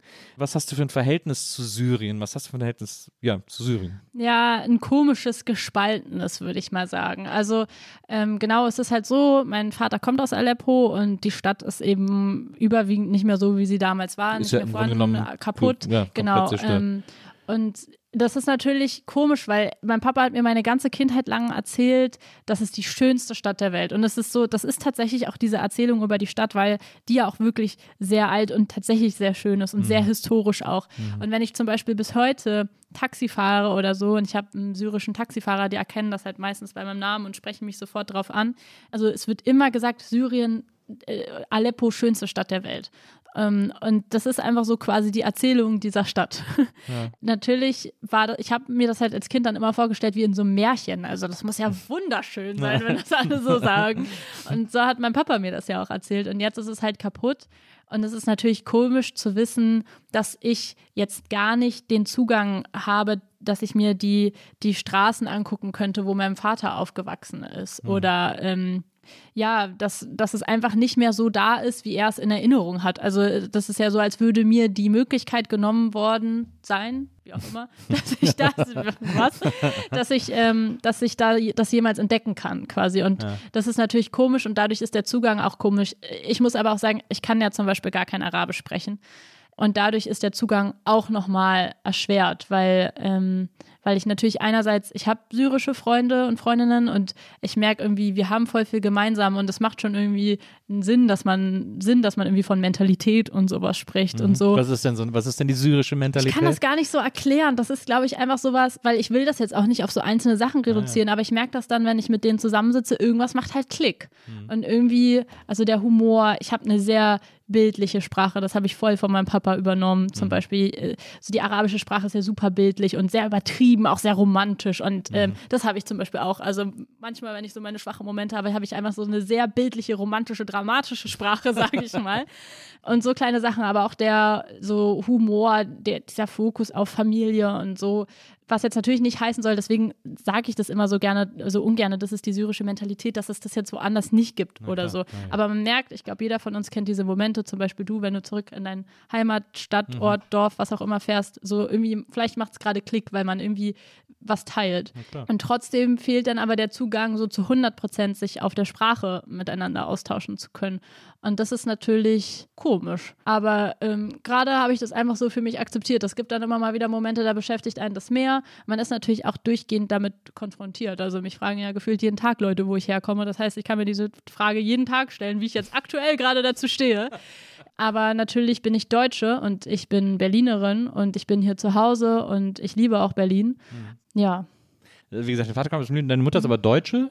Ja, Äh, genau. also Berlinerin deswegen auch. wurde bei euch zu Hause auch wahrscheinlich einfach immer nur Deutsch gesprochen. Ja, genau. Ja, so ein bisschen arabisch halt immer. Also so ein paar Wörter und sowas und so ein bisschen angearabischt. Aber ich glaube, und das ist eine Sorge, die, glaube ich, auch viele Väter irgendwie oder auch Mütter hatten, die hierher gekommen sind. Mein Papa hatte halt Angst, dass ich, ich glaube, der war einfach überfordert damit, mit Mhm. dieser Sprach, Sprachensache. Das ist vielleicht, ich weiß nicht, ob das heutzutage anders Ja, ist. ob, früher anders. Ja. ja, ob man da vielleicht jetzt mehr zu dem Thema googeln kann oder ob es einfach schon mehr angekommen ist in der Gesellschaft. Ich kann es dir nicht sagen, aber ich glaube, ich hatte so das Gefühl, dass er das gar nicht so als so eine Option gesehen hat. Also er wollte immer mit mir Arabisch sprechen und hat es, wie gesagt, auch ein bisschen gemacht. Aber ich glaube, es hat ihm so der Mut gefehlt zu sagen, ich spreche jetzt 100% mit dir Arabisch, weil er Angst hatte, dass ich dann vielleicht nicht so gut Deutsch kann. Wo wir ja jetzt alle wissen, dass das Schwachsinn ist, weil ähm, es gibt Kinder, die sprechen irgendwie schon fünf Sprachen. Mega geil. ähm, aber ich verstehe auch irgendwie den Gedanken. Dann bist du irgendwie auf einmal Vater. Ich meine, irgendwie, dann musst du auf einmal so eine Entscheidung treffen und dann bist du auch so, Gott, ich will doch auch einfach nur, dass mein, mein Kind jetzt hier ein gutes Leben führt. Und ähm, dann weißt du nicht, wie du es anstellen sollst. Und dann lässt du es. Das, das verstehe ich total. Also ich, ich kenne das in, einem- auf eine ganz andere Art oder auf einen anderen Scale, äh, aber ich weiß, dass ich als Jugendlicher oder so, äh, sehr früher Jugendlicher, weiß ich nicht, 12, 13 oder so, habe ich so angefangen, Kölsch zu sprechen, weil ich komme aus dem Kölner Raum. Und dann hat sich so, so ein Kölscher, so, so ein Kölsche Farbe und so Kölsche Wörter und so, so sehr in meinen, in meinen Sprachgebrauch äh, geschlichen. Und dann hat meine Mutter eines Tages zu mir gesagt, hör mal auf damit, das ist total assi. also so, die wollte, dass ich, dass ich Hochdeutsch spreche, ja. damit ich irgendwie quasi überall dann auch, also nicht, dass ich quasi nur noch Kölsch sprechen kann. Mhm. sozusagen. Und deswegen, äh, also sie fand, findet Kölsch nicht assi, äh, keineswegs, aber sie hatte, wollte halt, Waren andere Zeiten halt, ne? Genau, ja. Meine Mama hat sich das Berlinern auch abgewöhnt. na, das finde ich super Äh, interessant. deswegen habe ich nie richtig Berliner zum Beispiel auch. Na. Also ein bisschen, aber halt nicht richtig. Bereust du das? Dialekt ist schon immer geil. Ja, also. Dialekt ist geil, aber in Berlin ist ja auch eher so, dass jetzt vor allem die Leute Dialekt sprechen, die eher so aus Brandenburg kommen und so weiter. Oder die halt Eltern aus dem Osten haben. Meine Mama ist ja ursprünglich Ostberlinerin. Also oder, oder jeder deutsche Popsänger, äh, Ja. jede deutsche Popsängerin haben sich alle angewöhnt, diese, so, dieses Berlinerische zu singen. Immer dieses Ei, also die, die haben so das, das haben sie so von Rio Reiser alle so übernommen.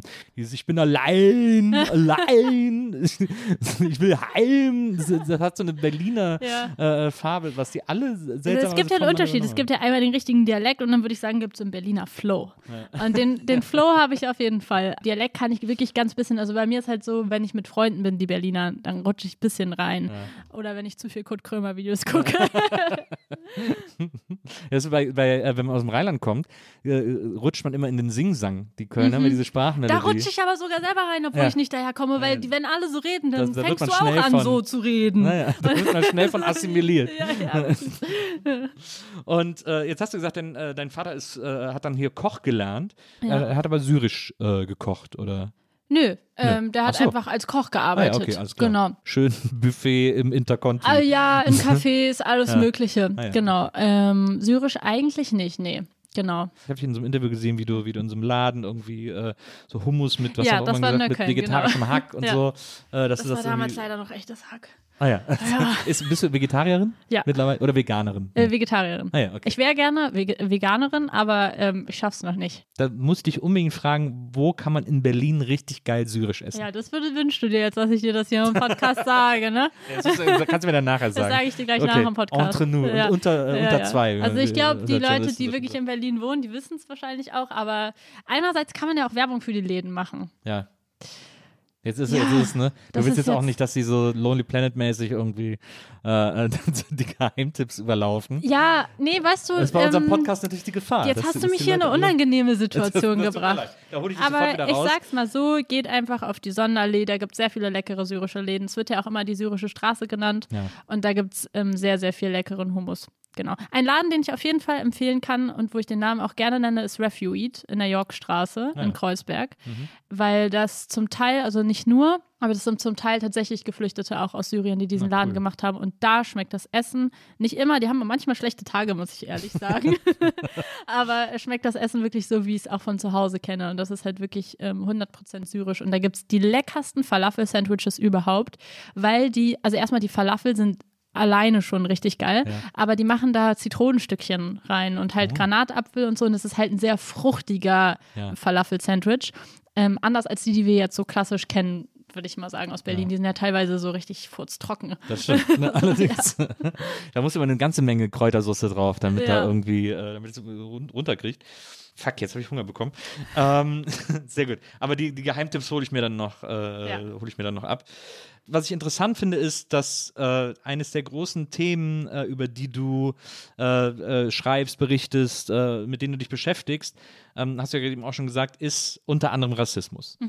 Wenn man jetzt irgendwie deinen Namen nicht weiß und dich so auf der Straße sieht, würde ich aber doch meinen, dass du, dass du einfach sehr selten migrantisch gelesen wirst, sozusagen. Ist das so oder? Das ist immer so schwer, so statistisch zu sagen. Ist eigentlich nicht so. Also bei mir ist irgendwie alles dabei. Ich werde auch oft als Italienerin gelesen, aber zum Beispiel von Syrern immer als Syrerin. Immer. Weil Syrer sind ja grundsätzlich auch eher heller zum Beispiel. Mein Papa hat nur braune Haut, weil äh, meine Oma, jetzt wird kompliziert, Ägypterin ist und ich auch noch. Äh, ich habe sehr viele verschiedene Wurzeln und ähm, ich habe einfach quasi da die Gene von meiner Mama, aber also halt halb halb keine Ahnung, also ich, ich finde es auch immer komisch, das so, so festzumachen, wie, wie werde ich jetzt gelesen. Ich habe eher das Gefühl, dass ich schon oft migrantisch gelesen werde, aber dass die Leute nicht genau klar, also so fest sagen können, was es jetzt ist, quasi. Ja, was ist das für eine Mischung? ähm, aber mit meinem Namen ist es dann natürlich immer direkt sehr klar. Ja. Jetzt will ich auch nicht so eine äh, allgemeine Frage stellen, ähm, aber ähm, ich meine Wie gerade. ist das so mit dem Rassismus? Genau. Sag doch mal. Nee, aber ich meine, in Berlin ist ja, und gerade Kreuzberg ist ja nun mal auch irgendwie ein Stadtteil, in dem, in dem man sozusagen Rassismus mit am wenigsten vermutet. Also, dass man, weiß ich, es ist jetzt eine sehr dumme weiße Frage, Mhm. Ja. äh, die, ich, die ich dir gerade stelle, aber ähm, Ja, ich, ich verstehe die schon auf eine Art. Also, ähm, ich verstehe natürlich, Also ich was meine du jetzt meinst. auch gar nicht so dieses linke Ja. Mhm. Milieu oder so, sondern einfach so, wo man denkt, ne, ich- wir sehen hier alle anders aus. Das, ist, das ist hier ein Schmelztiegel, also dieser klar, Stadtteil. das ist auch ein Grund, weshalb ich natürlich diese Stadt so sehr liebe, weil es halt eben ist jetzt nicht so wie, als wäre ich auf dem Dorf aufgewachsen und da habe ich auch Freundinnen von mir und ich weiß, dass das anders gewesen wäre. wo du so ein Und- Alien einfach bist. Ja, quasi. zum Beispiel. Oder ähm, in meiner Jugend waren wir häufiger mal in der Ostsee im Urlaub und da wurden wir, und da wurde auch mein Papa ganz komisch angeguckt, um Mhm. was er da für Erfahrungen gemacht hat. Aber ich merke auch, was mein Papa bis heute für Erfahrungen in Berlin macht, der wie gesagt eine andere Hautfarbe hat als ich. Und da merkt man, und der ist wirklich so ein richtiges Kreuzberger Urgestein.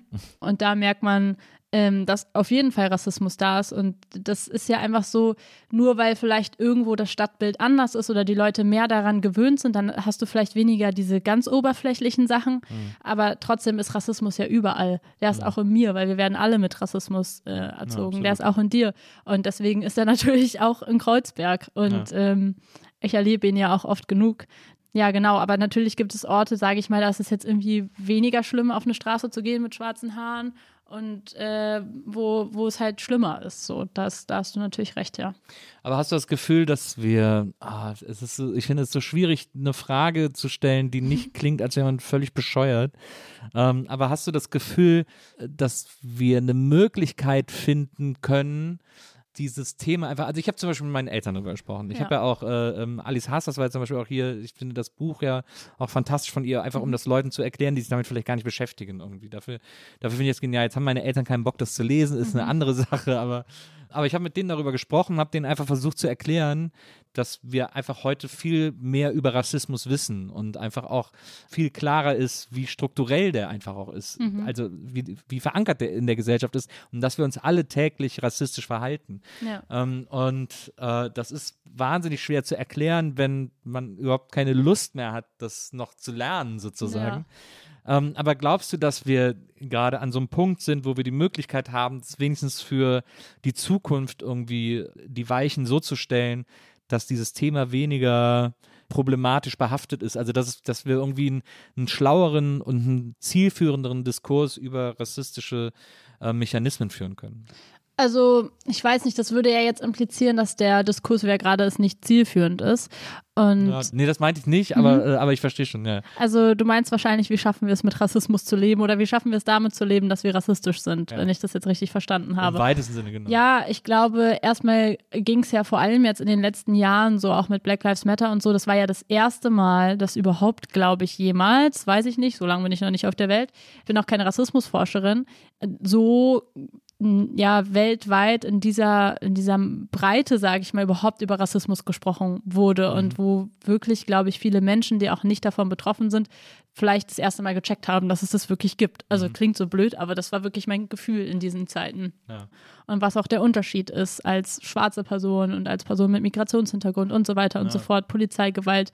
Und ich glaube, das war jetzt erstmal wichtig. Das war so wie dieser MeToo-Moment, dass überhaupt Leute, die davon nicht betroffen sind, wie damals bei MeToo, Männer, äh, checken, dass, äh, dass es das gibt. Und mhm. das ist ja jetzt erstmal schon mal eine gute Erkenntnis. Aber diese Erkenntnis ist jetzt zwei Jahre her und die hatten einige Leute in dieser Zeit, aber auch nicht alle. Und deswegen würde ich sagen, liegt uns noch ein ganz, ganz, ganz, ganz weiter Weg bevor, bis wir wirklich also wir müssen ja so oder so lernen, damit zu leben, dass wir rassistisch sind. Aber ich finde, man sollte nicht so darüber reden, wie, wie jetzt weiße Menschen lernen müssen, das zu akzeptieren und ja. äh, so, sondern eher, ich meine, Menschen, die von Rassismus betroffen sind, die müssen, die leben ja damit eh jeden Tag. Mhm. So deswegen können ja auch alle sich zusammen diese Last teilen.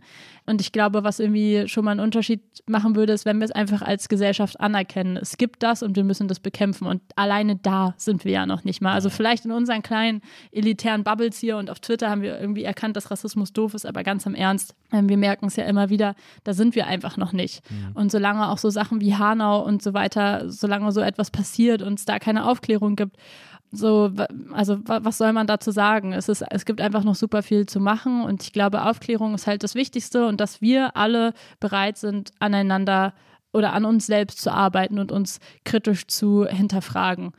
Und es geht da auch, finde ich, gar nicht so darum, wer ist jetzt der Schuldige und wer weiß das nicht mhm. und bla bla bla. So, mhm. das ist ja auch diese, diese so Twitter-Lingo.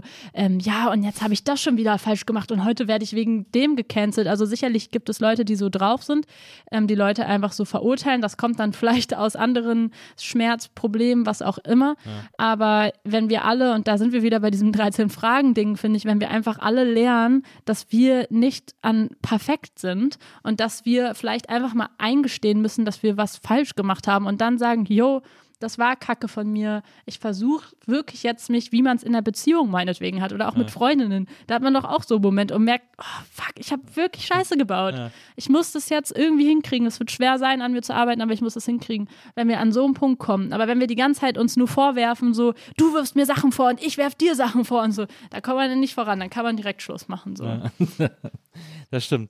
Also ich glaube, was wahrscheinlich Menschen einfach grundsätzlich schwerfällt, ist so eine gewisse Strukturalität von Dingen zu akzeptieren. Also, mhm. dass das einfach immer überall ist. Das mhm. ist so abstrakt wahrscheinlich. Und dann, und dann, weil man ja so aktiv sozusagen dagegen sein will, kann man sich nicht vorstellen, dass man äh, in diese Struktur eingebunden ist. Und, mhm. und das fällt, glaube ich, wahnsinnig vielen Leuten schwer zu akzeptieren, dass das auch unabsichtlich passiert und dass das ja, auch irgendwie, äh, dass man davon profitiert, einfach als weiße, als weiße Cis-Person irgendwie ja. so.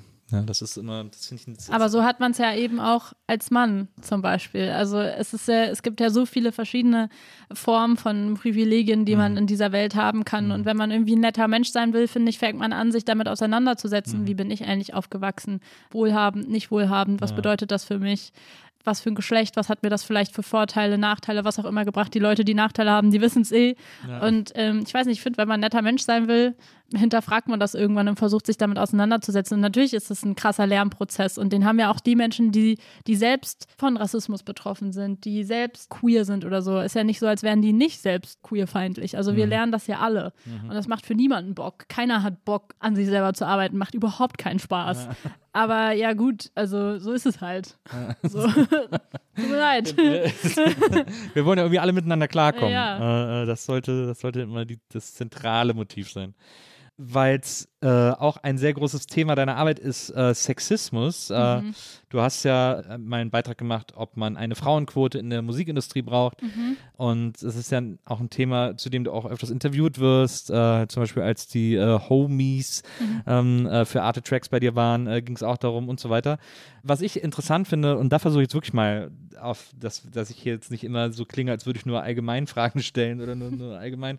was da natürlich interessant ist, gerade in dem Sujet, in dem du auch zu Hause bist, auch mhm. als DJ übrigens, du, du, mhm. arbeitest ja auch als, als DJ äh, mhm. unter dem Namen Cyber Benz. Und ähm, im äh, Hip-Hop ist ja äh, also klar, im Hip-Hop ist genauso viel Sexismus wie in allen anderen Musikindustrien auch. Also der, die Rockmusik muss jetzt auch nicht damit brüsten, besonders äh, gleichberechtigt zu sein äh, oder eine besonders hohe Frauenquote zu haben, aber im Rap und im Hip-Hop und im Deutschrap vor allem gibt es ja seit, weiß ich gar nicht, wie lange es jetzt ist, ein Jahr, halbes Jahr oder so, gibt es ja wirklich eine Bewegung, ähm, dieses Deutschrap Me Too, Ja. initiiert von, äh, von einer Frau, die wirklich Opfer eines, eines Rappers wurde und das öffentlich gemacht hat, wie der mit ihr umgegangen ist und was der, wie der sich verhalten hat. Und daraus ist diese, ist diese Bewegung entstanden.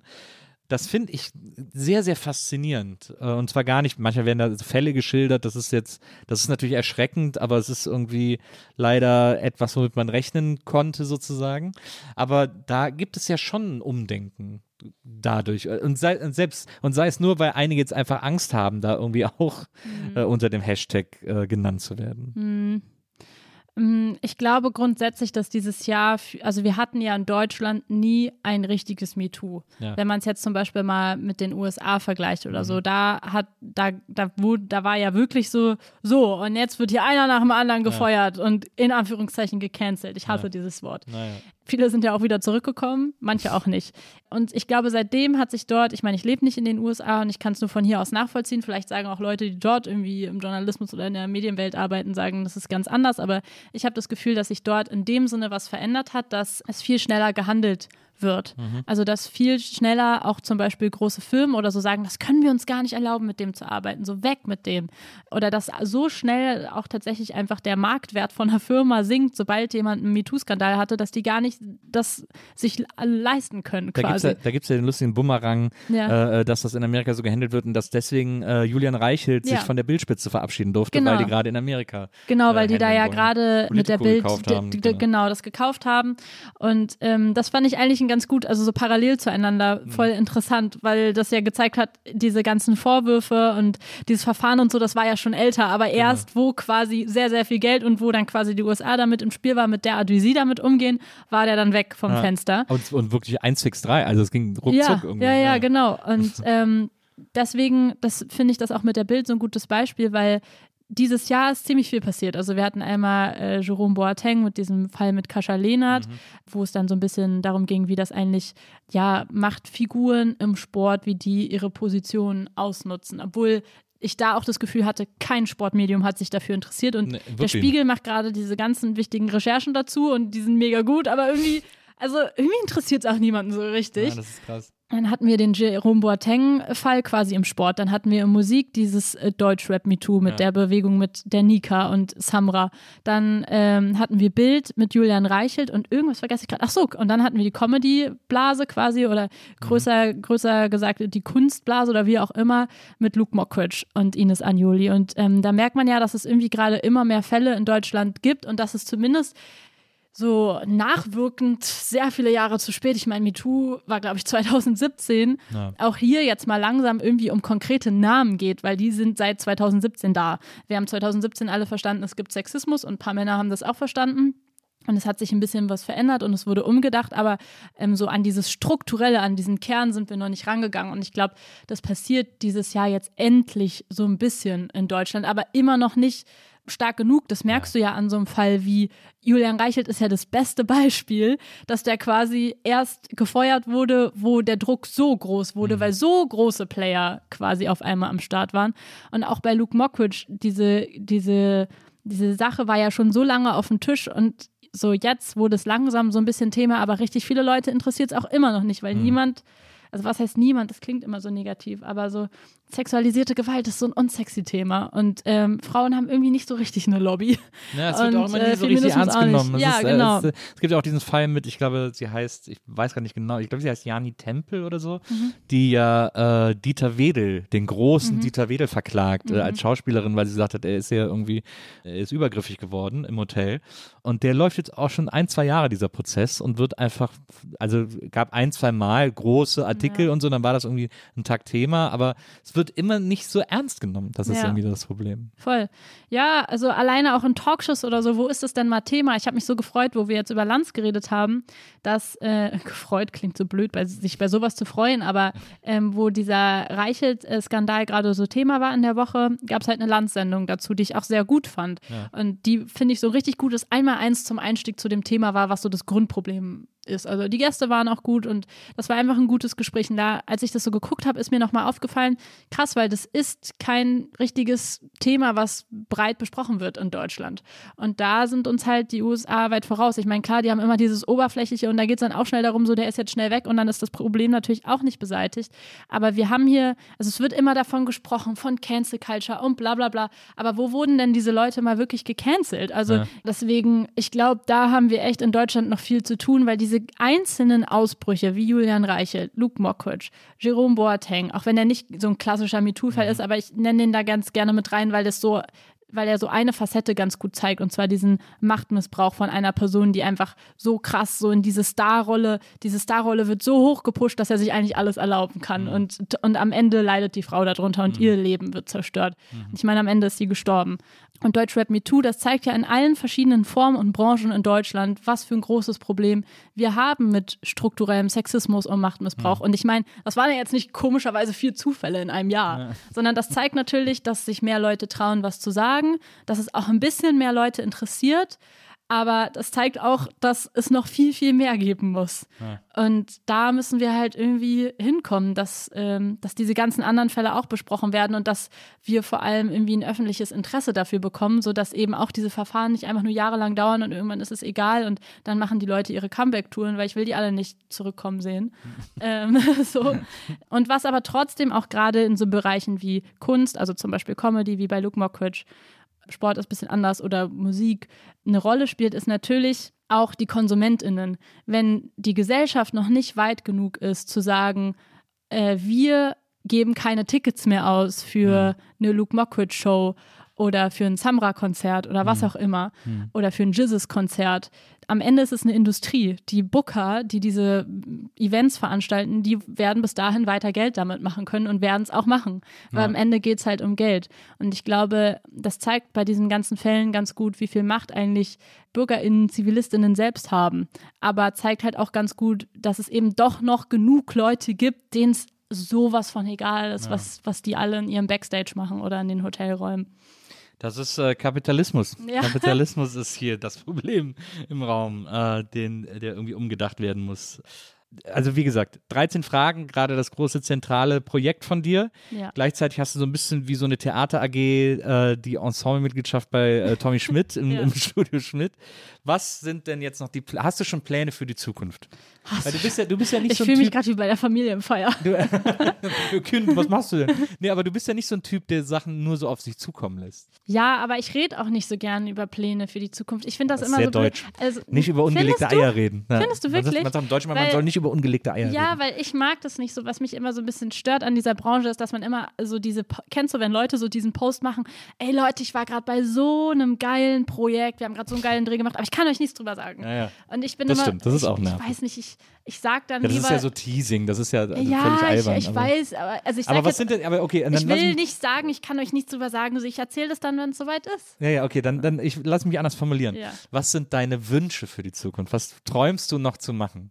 Weil du hast gerade eben Ja. Mhm. schon so von Marietta Slomka geschwärmt. Wäre das zum Beispiel etwas, wo du sagst, oh, ich hätte Bock in zehn Jahren heute Journal zu moderieren? Äh, in zehn Jahren nicht. Vielleicht irgendwann mal so mit 50, 60 Okay. oder so, wenn ich mal eine Comeback-Tour ja- mache. Das ja noch ein bisschen. Aber ähm, weil ich glaube, so jetzt gerade sehe ich mich überhaupt nicht in diesen klassischen Nachrichtensprecherinnen in dieser Figur. Ähm, auch wenn Marietta Slomka, nee, sie ist keine klassische Nachrichtensprecherin, ist ja eine Magazinsendung. Ähm, aber trotzdem, warte, jetzt habe ich gerade den Faden verloren. Ich glaube, 13 Fragen ist für mich gerade, zeigt ganz gut so die Richtung, in die ich gehen möchte. Also für mich bleibt es auf jeden Fall bei diesen, ähm, habe ich jetzt schon ein paar Mal gesagt, irgendwie gesellschaftlich relevanten Themen.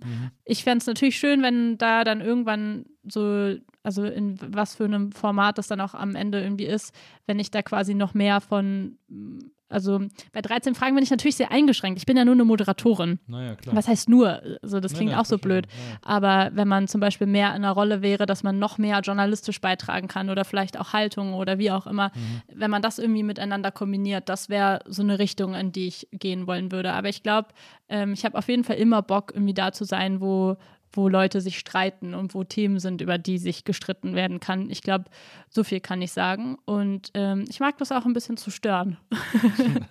Aber trotzdem willst du auch immer dabei unterhalten. Das ist ja irgendwie, finde ich, das Ja, weil man, die Leute müssen sich auch angucken wollen. und ähm, genau, das war quasi gerade mein kleiner, mein kleiner Köln-Ausflug, dass ich einfach Bock hatte, mich mal mit Comedy auseinanderzusetzen. Also ich habe zum Beispiel auch voll Bock, mich mehr so ähm, mit dieser ganzen Late-Night-Show-Bubble auseinanderzusetzen, beziehungsweise da, da umzuschauen. Genau, aber für mich ist halt dieser journalistische Anspruch immer sehr wichtig. Und der ist ja zum Beispiel ähm, in der klassischen Late-Night-Show, also je nachdem, aber zum Beispiel auch wie wir sie in Deutschland haben, eher weniger da, was voll Aber- okay ist. aber bei Böhmermann- Bei Böhmermann zum Beispiel schon, ja. Also und, und äh, quasi das Ja. Original-Vorbild äh, Vorbild in Amerika äh, mit, äh, wie heißt der noch? Äh, John, jetzt komme ich nicht mehr auf den Namen. Wie, wie, wie heißt der Late-Night-Talker, der immer diese, der immer auf HBO ist? John Oliver. Oliver, Ja. genau, ja, genau. Ist ja auch sehr journalistisch. Ja, ja, voll, genau. Also mal gucken. Ein journalistisches Showformat. Ja, sehr gut. da freue ich mich auf jeden Fall schon drauf. Ich werde es äh, abonnieren, einschalten. Äh, ich werde am Start sein.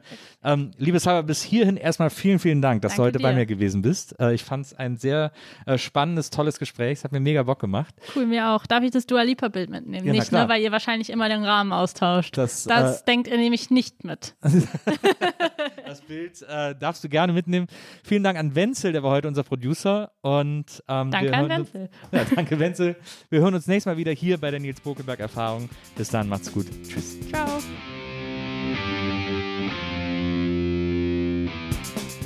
Die Nils Bokelberg Erfahrung. Von und mit Nils Bokelberg. Eine Produktion von Pool Artists. Team Wenzel Burmeier, Lisa Hertwig, Maria Lorenz Bokelberg, Frieda Morische und natürlich Nils Bokelberg.